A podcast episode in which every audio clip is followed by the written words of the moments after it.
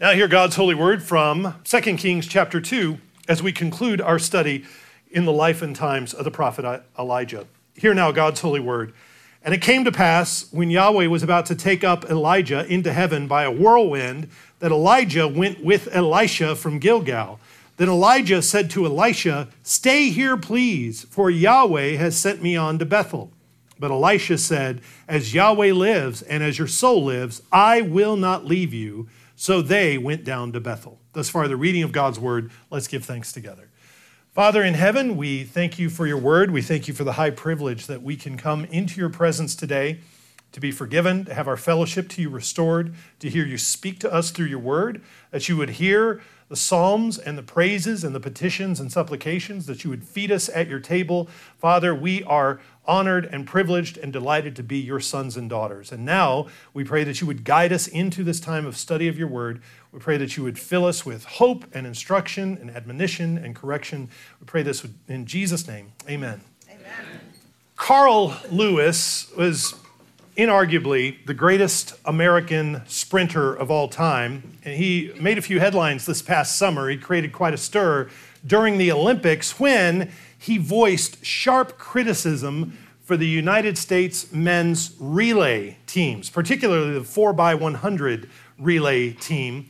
The 4x100 is the race where uh, one runner comes out of the blocks and runs 100 meters and hands off a baton to the second runner who runs 100 meters, and so on.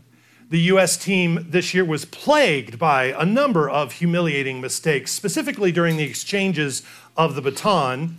And so Carl Lewis commented, he said the USA team did everything wrong in the men's relay. The passing system is wrong, athletes running the wrong legs, and it was clear that there was no leadership.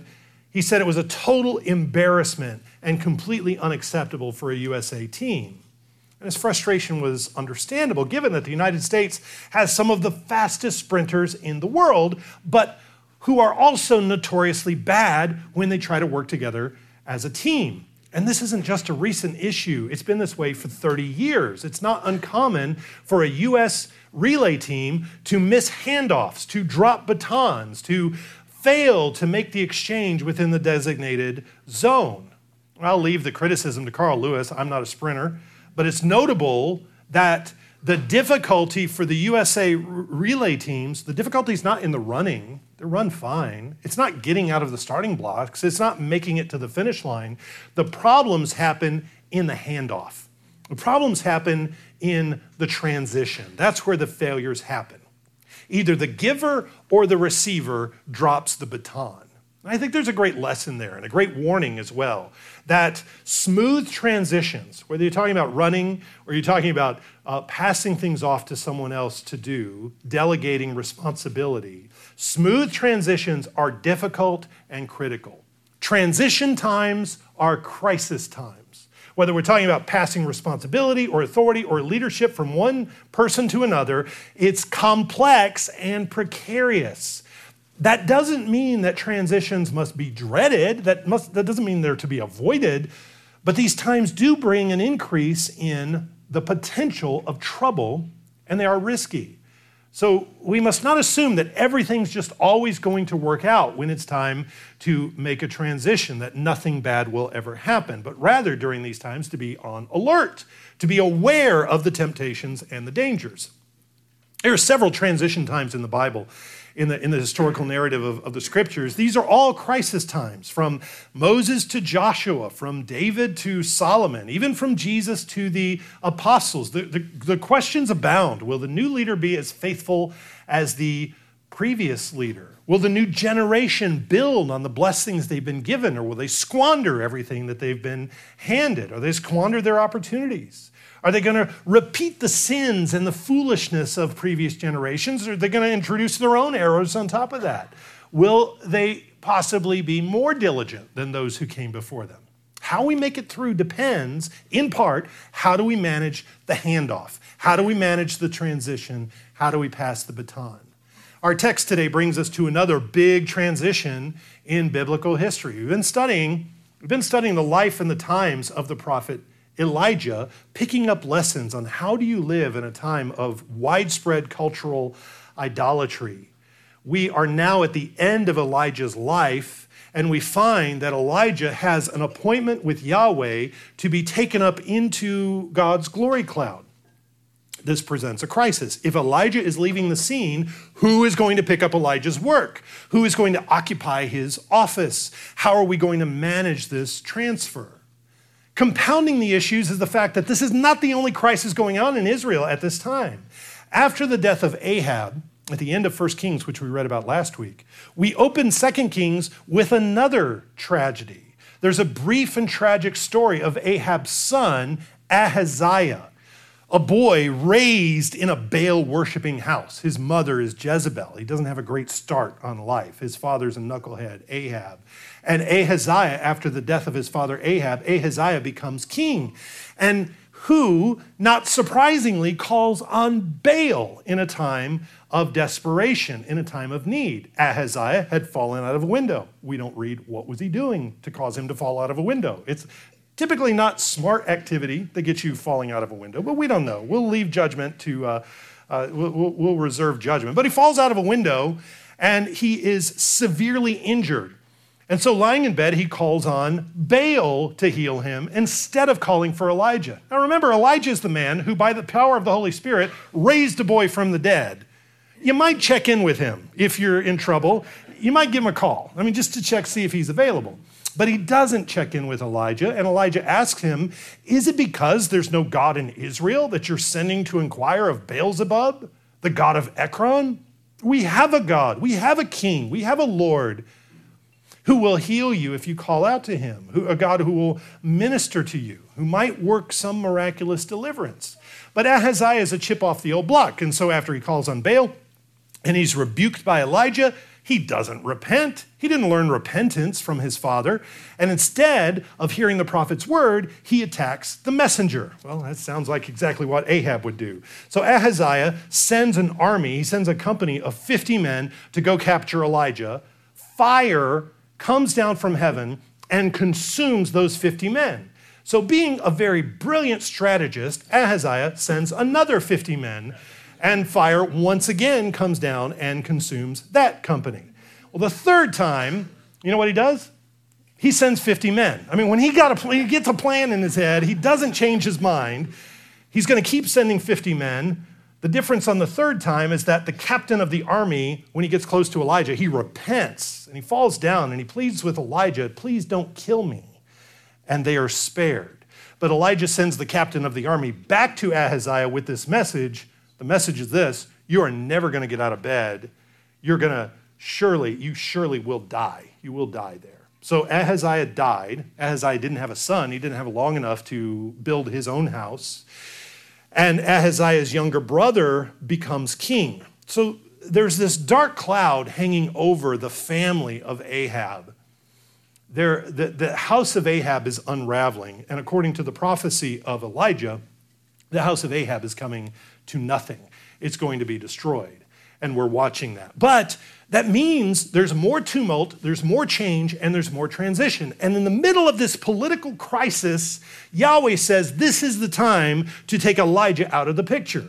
Now, from a human perspective, we would say this could not come at a worse time. This is terrible timing. Without a king, with the throne in transition, who is going to lead Israel? We need our prophet. This is crisis time. How are we going to do without him? Who is going to lead Israel? And we hear, as we're going to read this text in just a few minutes, we, we're going to hear Elisha's questions and concerns about how this is going to go. Back at Mount Horeb, God had told Elijah to anoint Elisha to take his place. But as we get into this text, the question of who is going to succeed um, uh, Elijah still lingers. The question of succession still lingers. Elijah can't answer all of Elisha's questions. And then we find out that uh, these two, Elijah and Elisha, these are not the only prophets in Israel at this time. Again, back at Mount Horeb, Elijah said, he complained, I'm the only active prophet remaining in Israel. But if you've noticed over the last several chapters of our study, you can't go anywhere without running into a prophet. There are prophets coming to Ahab that don't even have names. We don't have their names recorded. Micaiah last week is a faithful prophet who comes to Ahab And as we work through this text, we're going to see that there are schools of prophets set up around all the major population centers. Even the rebellious cities of Jericho and Bethel have schools of prophets. So the prophets are emboldened. They're building institutions right near the heart of idolatry, right near the idolatrous cities. So Perhaps what God intended was that Elisha would be Elijah's helper for a time until the, the prophets were built up again, until we had schools of prophets, and then the Lord might raise up one of these others to take Elijah's place. We don't know how this is going to go. They, who is going to take over after Elijah is still a question that's hanging in the air. So I want to read this narrative all at once to set the whole, the whole scene before us, and then we consider we can consider specific components of it. So, reading from 2 Kings chapter 2, beginning in verse 1.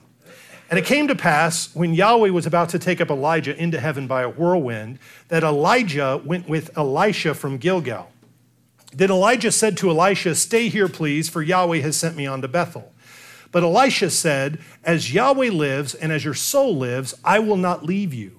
So they went down to Bethel. Now the sons of the prophets who were at Bethel came out to Elisha and said to him, do you know that Yahweh will take away your master from over you today? And he said, Yes, I know. Keep silent. Then Elijah said to him, Elisha, stay here, please, for Yahweh has sent me on to Jericho. But he said, As Yahweh lives, and as your soul lives, I will not leave you. So they came to Jericho.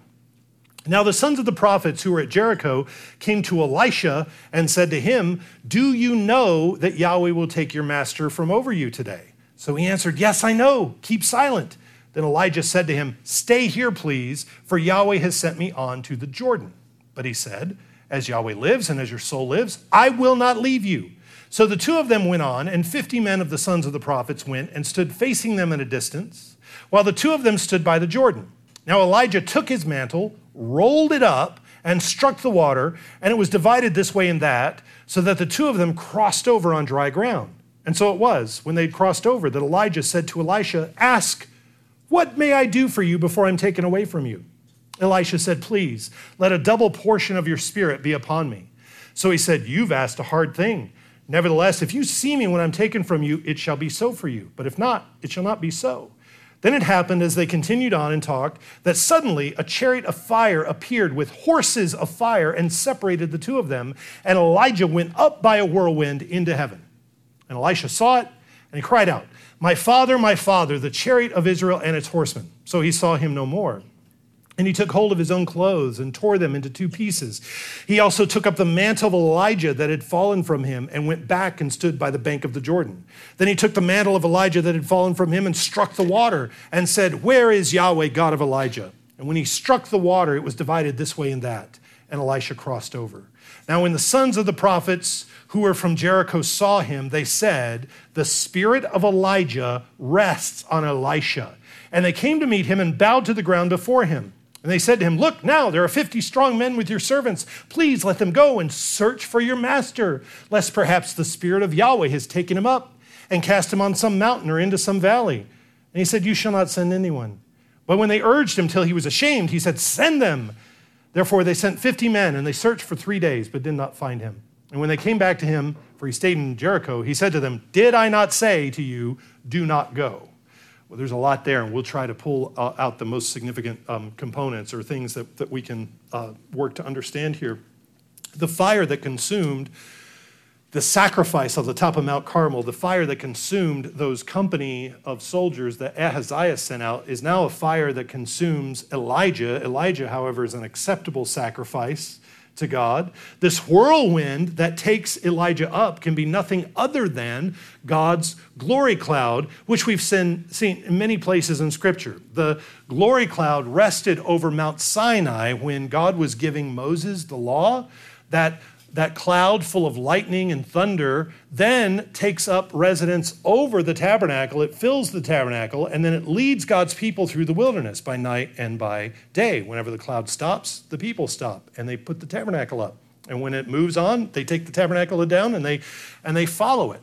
That cloud is a source of judgment and blessing to God's people in the wilderness. At one point, the cloud fills 70 men and they prophesy. At another point, Miriam criticizes her brother's wife, and she's struck with leprosy out of the cloud. So, this glory cloud is like a sliver of of heaven's dimension that pokes into earth. It's an earthly representation of heaven's authority and power and God's presence and his judgment and his blessing and his guidance as he guides his people through the wilderness. And whenever we see that cloud, it's full of lightning, it's full of fire, it's full of sound, the sound of a rushing mighty wind, great noise um, is, is, is the description of this cloud if you've ever read uh, the book of Ezekiel, you get to Ezekiel chapter one, you see the first thing that Ezekiel describes is this whirlwind. Ezekiel stands at the beginning of the Babylonian captivity,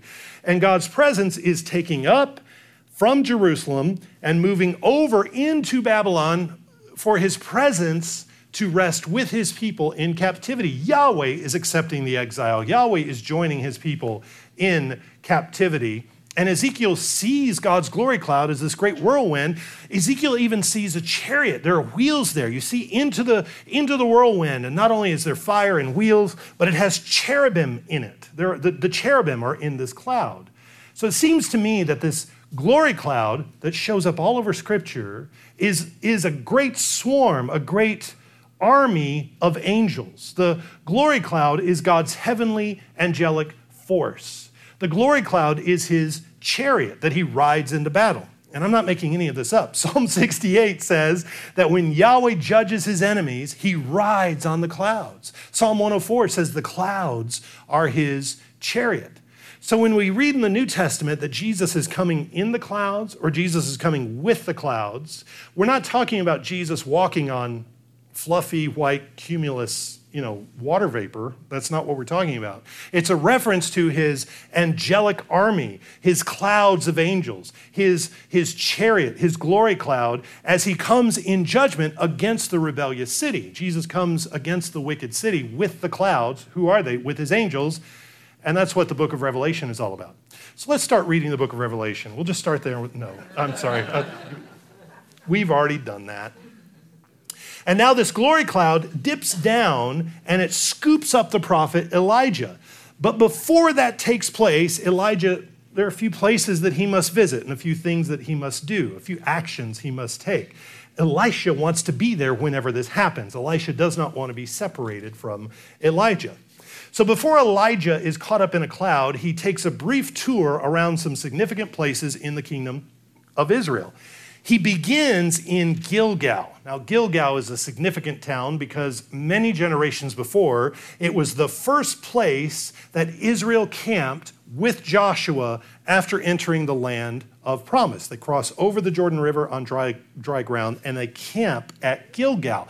And it's at Gilgal that they renew the covenant with God. For these past 40 years, there were no circumcisions. They weren't practicing the sacrament of the old covenant. They weren't bringing their sons into the covenant. And so they uh, renew covenant there. The manna ceases at Gilgal. And so now they're going to live off the land. They're here in the land. The tabernacle was set up and it stayed at Gilgal for a long time, for many years. They start at Gilgal. Elijah and Elisha start there, and Elijah tells Elisha, I'm going on to Bethel. You stay here. Please stay here. And Elisha declares, I will not leave you. And Elisha goes on with Elijah. They then go to Bethel. Bethel is another very important site. Abraham built an altar at Bethel. He set up a sanctuary, a center of Yahweh worship at Bethel. When God made his covenant with Abraham, he establishes worship there at Bethel. Later on, the tabernacle was set up at Bethel for many years. Then, when the kingdom is split, the northern king, Jeroboam, sets up Bethel as one of his sites for calf worship. He sets a idol up at Bethel, and then it becomes a center of idolatry. But now in 2 Kings 2, there is a school of the prophets there. When we read about the sons of the prophets, there's, there's a seminary there. There's an Orthodox seminary right in the center of this city known for its idolatry. And the students are all gathered there. When Elisha and Elijah get to town, Elisha is asked, he's peppered with these questions. Don't you know that the Lord is going to take your master from over you today. He's going to take him away from you. And Elisha says, I know, I know, but keep silent. I, I, don't, I don't want to talk about this. Just, just keep it quiet. Now, what that indicates is that there's public knowledge in the prophetic community, at least, that God is going to take Elijah away. Elijah then says to Elisha, Okay, I'm going on to Jericho. Elisha, you stay here. There's a school here, there's work to be done. Jericho, I'm sorry, Bethel, Bethel's a good place. I've got to go into Jericho. Elisha says once again, I will not leave you. I'm not going to be separated from you. Next, they go on to Jericho. It's a famous city, of course. It's the first city that Joshua and, and Israel conquered uh, in the days of the conquest. For centuries, the city of Jericho had lain in ruins. It was under a curse. God said, anybody who tries to rebuild this city, you're going to lose your firstborn and you're going to lose your youngest. And so the city stayed in ruins until the days of Ahab. And the days of Ahab, we don't care what God says, we don't care about God's judgment. And so under Ahab, it is rebuilt, and the man who builds it, Hiel of Bethel, loses his sons, just like God said he would. Now, now that it's built, though, now the city of Jericho is built, what are you going to do? Are you just going to stay away from it and let the idolaters have it? Should you be real su- superstitious about Jericho and, and not go visit that city? Well, the punishment has been meted out. Hiel of Bethel has lost his sons, just as God said, but now it's just another city. It's another city full of people that need to be taught the truth. We learn that there's another school of prophets in Jericho. Many centuries later, Jesus himself is going to go to Jericho. That's where he meets uh, Zacchaeus. That's where he meets Jesus, heals Bartimaeus. He heals other blind men at Jericho. So it's not a cursed city forever, it's just another city. And now, a third time, Elijah says to Elisha, Please stay here. The Lord is sending me on to the Jordan River. And Elisha, the third time, says, I will not leave you.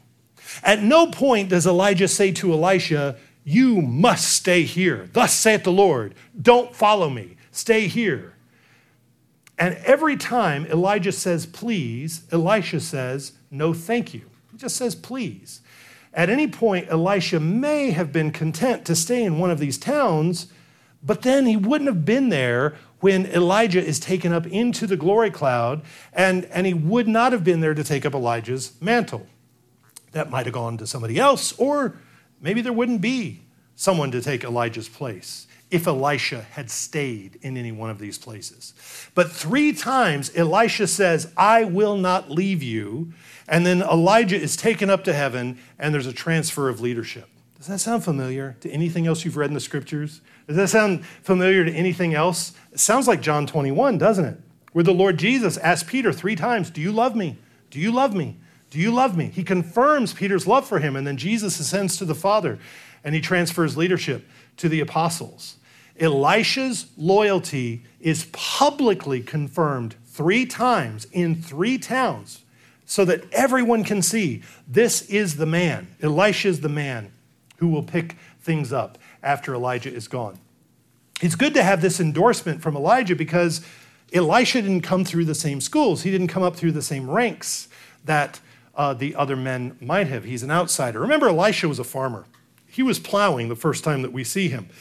Uh, remember how Paul wasn't one of the 12. The Apostle Paul didn't come through the same ranks, and so Barnabas has to go get him and put his arm around him and bring him to the apostles to be confirmed. But we need a solid handoff. We need a solid transfer so that there's no question about Elijah's qualifications or his ordination.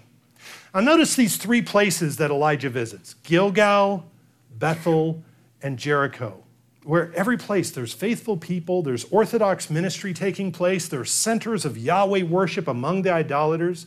When Abraham entered the land, remember, he built three primary centers of worship Shechem, Bethel, and Hebron. The Canaanites, of course, undo Abraham's work, and Isaac has to go back through and he has to redig the wells and he has to reestablish these centers of worship. When Joshua comes into the land and conquers the land, these three places have significance. There are significant conquests and battles at Shechem and Bethel and Hebron. And the idea seems to be in each generation that if we can conquer, if we can hold, if we can establish rule at three significant places, then the land is at least symbolically under the worship of Yahweh. There's more work to do, but at least we've got a toehold, we've got a beachhead.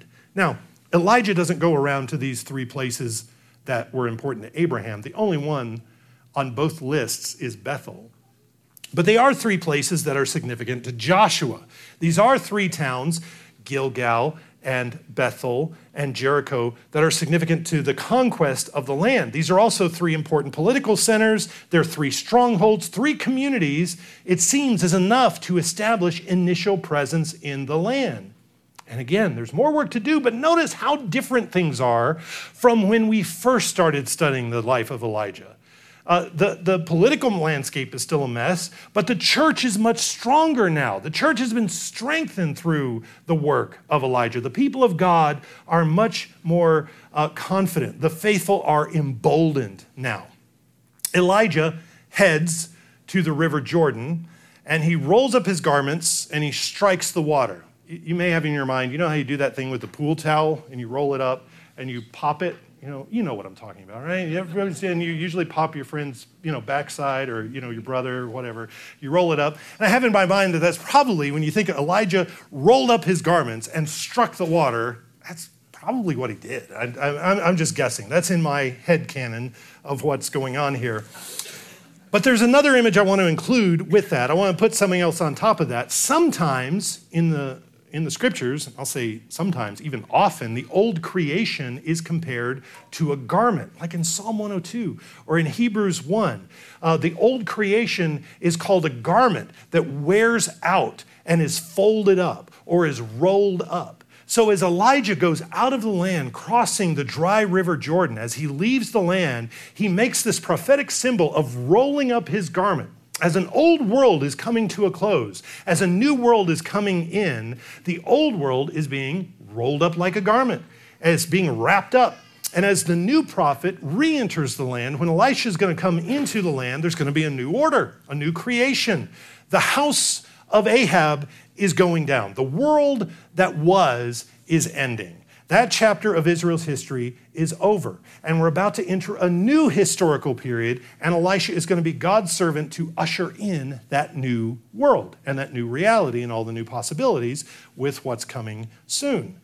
When the two prophets go across the river, to the east side of the river, they cross Jordan on dry land. Elijah asks of Elisha, he says, Ask me, what can I do for you before I'm taken away? And what does Elisha say? He says, Give me a double portion of your spirit. Now, what's Elisha asking for? He's not asking, you know, for a double dose of the Holy Ghost so he can have more than anybody else. He is asking something very specific. The double portion is a specific reference to the inheritance of the firstborn. In Israel, your firstborn son receives a double portion of your estate.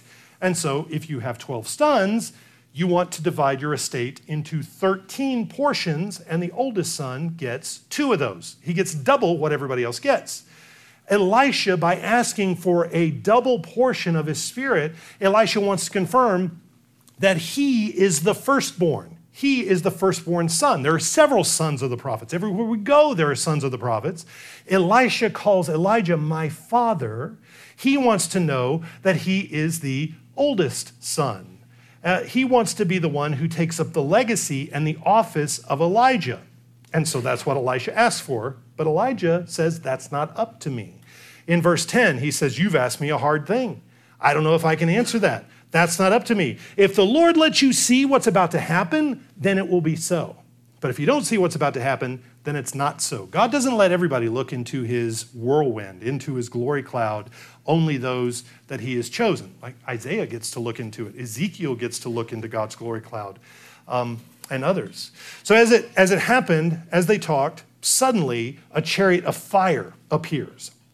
Elijah goes up by a whirlwind into heaven, and Elisha saw it. It says, Elisha saw it. Okay, now that he's seen the chariot, it proves that Elisha is the one who is going to carry the mantle. And Elisha cries out, My father, my father, the chariot of Israel and its horsemen. God has his heavenly cavalry, God has his heavenly army. in just a few chapters, Elisha is going to see that. Remember that scene where Elisha sees God's army arrayed on the, on the battlefield? But that heavenly army is mirrored on earth by God's people. His servants, the prophets, God's prophets are his horsemen. The same thing is going to be said by the king Joash when Elisha dies. The king, when Elisha dies, is going to say, uh, the chariot of Israel and its horsemen. The prophets of God are the horsemen, they're the chariots uh, of, of Yahweh.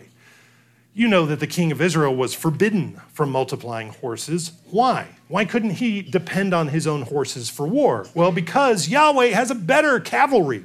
Yahweh has an angelic cavalry, and he's also provided the prophets as his horsemen so if you listen to the prophets and obey his word, Yahweh will protect your land, and your land will be saved, and the nation will be restored, and you'll be delivered from your enemies by his angelic cavalry. If you rely on your own horses, then your nation will die. So Elisha tears his clothes into two pieces. He gets rid of his old clothes, he removes his old life, just as he sacrificed his plow and his oxen the first time he meets Elijah. And he takes up the mantle of Elijah. He strikes the water just as Elijah does. He walks back through across the Jordan River on dry land, just like Joshua and the people of Israel coming through into the land for the first time. We enter through the water. And the prophets see him and agree that Elisha is the chosen leader and that they're going to follow him. They even say the spirit of Elisha, um, I'm sorry, the spirit of Elijah rests on Elisha. Something very similar was said when Moses passes his mantle of leadership on to Joshua. It is said that the spirit of wisdom of Moses rested on Joshua back in Deuteronomy chapter 34. So the spirit passes from one to the other. There are other connections here between Moses and Joshua and Elijah and Elisha. Moses led Israel out of idolatrous Egypt. Joshua goes into the land to conquer it. Elijah led Israel out of Baal worship. Elijah led Israel out of idolatry, out of the slavery to Baal. Elisha is going to go back into the land as a conqueror. He, Elisha's a new Joshua.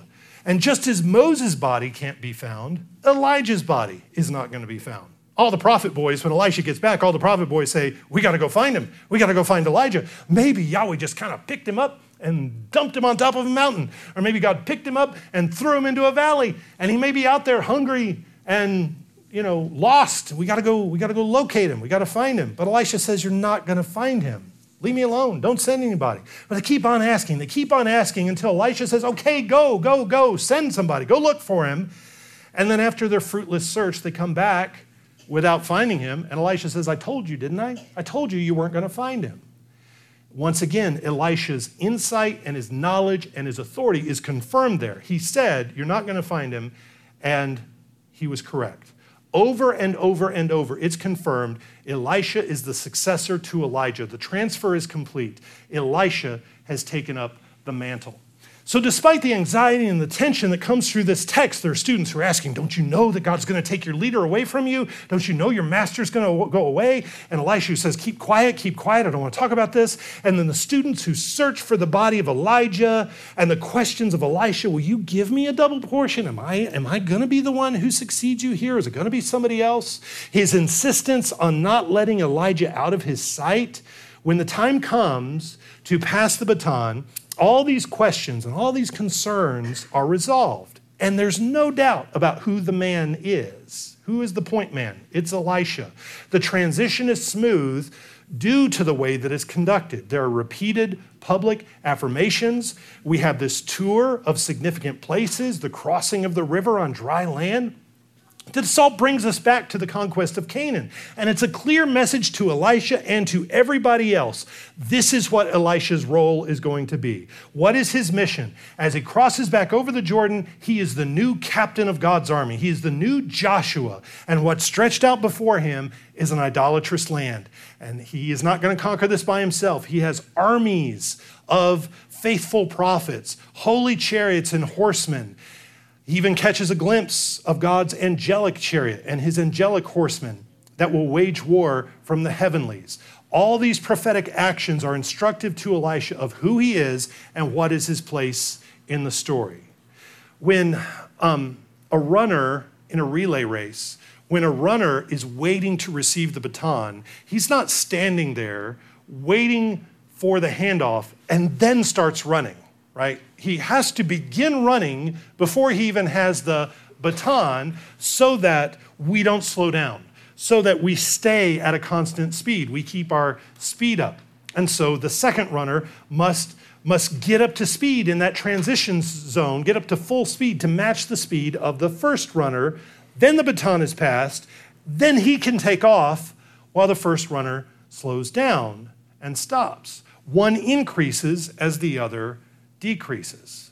What we see here, this is Elisha's acceleration lane. So he can accept the mantle at full speed and continue an unbroken, uninterrupted work of prophetic ministry. Now, let's try to apply these ideas to our work of raising up our children, of making disciples, of training church officers and ministers, of, of, transferring any authority or transferring any work, delegating any work to anybody, and doing it in such a way that the handoffs are clean so that the transitions are seamless. What can we learn here? Just a few quick lessons. The first thing might be obvious, or it might be so simple that we overlook it is that it is necessary to pass the baton. I must be prepared to hand off my work to someone else. The work that God has given me must, at some point, go to somebody else because God's plans for the world are bigger than the span of my lifetime. I only get to participate in my leg of the race. So the first runner must not pridefully or arrogantly think he's going to run the whole race by himself. The whole team would be disqualified. So we learn to accept this and even delight in the fact that God at some point will hand our work off to others. And that I am replaceable and you are replaceable. That's it may be hard to accept, but once we realize that, we kind of find rest in that. We kind of get a, uh, get a sense of peace about that no matter how great you are, God has a replacement for you. Moses was replaced. David was replaced. Elijah here was replaced. Even Jesus himself, as he told his apostles in John 14, Jesus told his apostles, He said, He who believes in me, the works that I do, he will do also, and greater works than these he will do, because I go to my Father. Jesus was ascending to the right hand of the Father. He's going to rule from there over the cosmos, and he gives his people the authority to now lead the church on earth. And he says, You're going to do great. You're going to go farther than I went. Jesus' ministry was in a tiny place. You're going to go all over the world. You're going to do greater things. Jesus handed off authority and leadership to the church when it was time to do so. So we pray that the Lord would give us wisdom. Maybe not today, maybe not this year, maybe not in the next few years, but that the Lord would give us wisdom to know when that time is, and that when it comes time, that we let go, not a moment before, but not a moment too late, that we give off this responsibility and authority to pass it on at the right time. And between now and then, we get our children disciples, successors, employees, we get them up and running so that the handoff is flawless. Elijah's work with Elisha here was all focused on Israel's history, his identity, his place in the narrative. You get this hint that they're talking as they're going to these various places. And you can imagine Elijah unfolding the entire history of Israel as they go to Gilgal and Bethel and Jericho and Jordan. They, they, they make this history tour and, and Elijah is locating Elisha in Israel's story. What is your place? What is your identity? Where do you fit? And so Elisha, when he comes back in the land, he knows, I'm the Joshua of this generation. Now, Elisha doesn't go from there and repeat Joshua's story beat for beat. He doesn't even repeat Elijah's story beat for beat. There are all kinds of new things that happen with Elisha, and yet he's grounded in this firm footing of who he is, who his people are, where he comes from, and where he's going.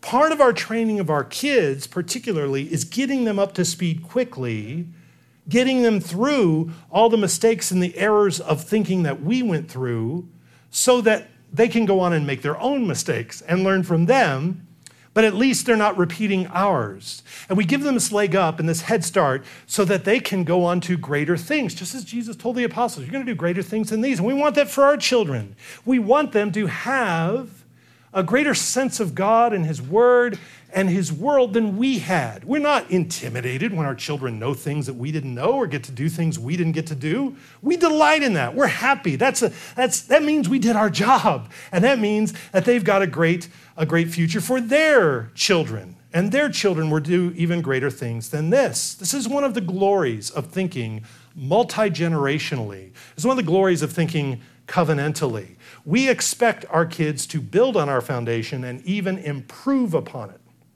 The problem with conversionism, the problem with expecting each generation to find Jesus all on their own and to, and to uh, start at zero and, and grow from there, the problem with that is that every generation is a first generation. Each generation is new converts, if you can even keep them, if you can even, if you can even get them in the faith. But when we're thinking covenantally, we acknowledge that our children are being born into a much more glorious situation than we were born into, and, and that our grandchildren are going to be even better off. And, and the Lord is moving us from glory to glory, from generation to generation.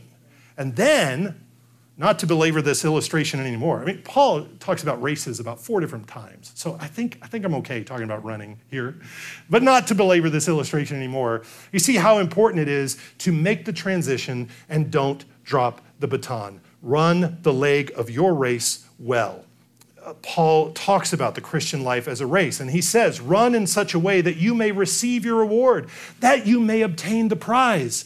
Elijah came to a point in his life, we read a few weeks ago, where he felt like quitting, dying. Just take me, Lord. He wanted to tap out and give up, and the Spirit encouraged him and kept him going. It's not time yet, Elijah. I have more work for you to do. But if you or I drop the baton by checking out or giving up, or by some failure, some gross sin, we hurt not only ourselves, but the other people around us. If you drop the baton, the whole team is disqualified. Everybody suffers. The people who come after you have to deal with your failures. Children suffer from the sins of their parents. Congregations are hurt when pastors and church officers fail. Over these last several chapters, we've seen the disasters and the mayhem when an unfaithful king won't repent. We see what happens in the kingdom. It's terrible. The great lie of the independent individualist is that what I do doesn't affect anybody but me. I'm only hurting myself, so leave me alone. So then, out of that flows all these, quote, victimless crimes and victimless sins because what I do is my business and it doesn't affect anybody but myself. But you see, no one is an island to themselves. I am connected to you. I am in covenant with you. You are in covenant with me. What I do affects you. What you do affects me. It goes both ways. We color and shape our children in ways that we don't even realize. And what they do affects us. Our lives are knit together, our lives are intertwined. And if I sin and fail and refuse to repent or restore or make restitution, that hurts you in significant ways. So maybe you're good at justifying your sin, or you've got a habit of justifying your foolishness because you think, I'm only hurting myself, I'm not hurting anybody else. You need to know that's a lie.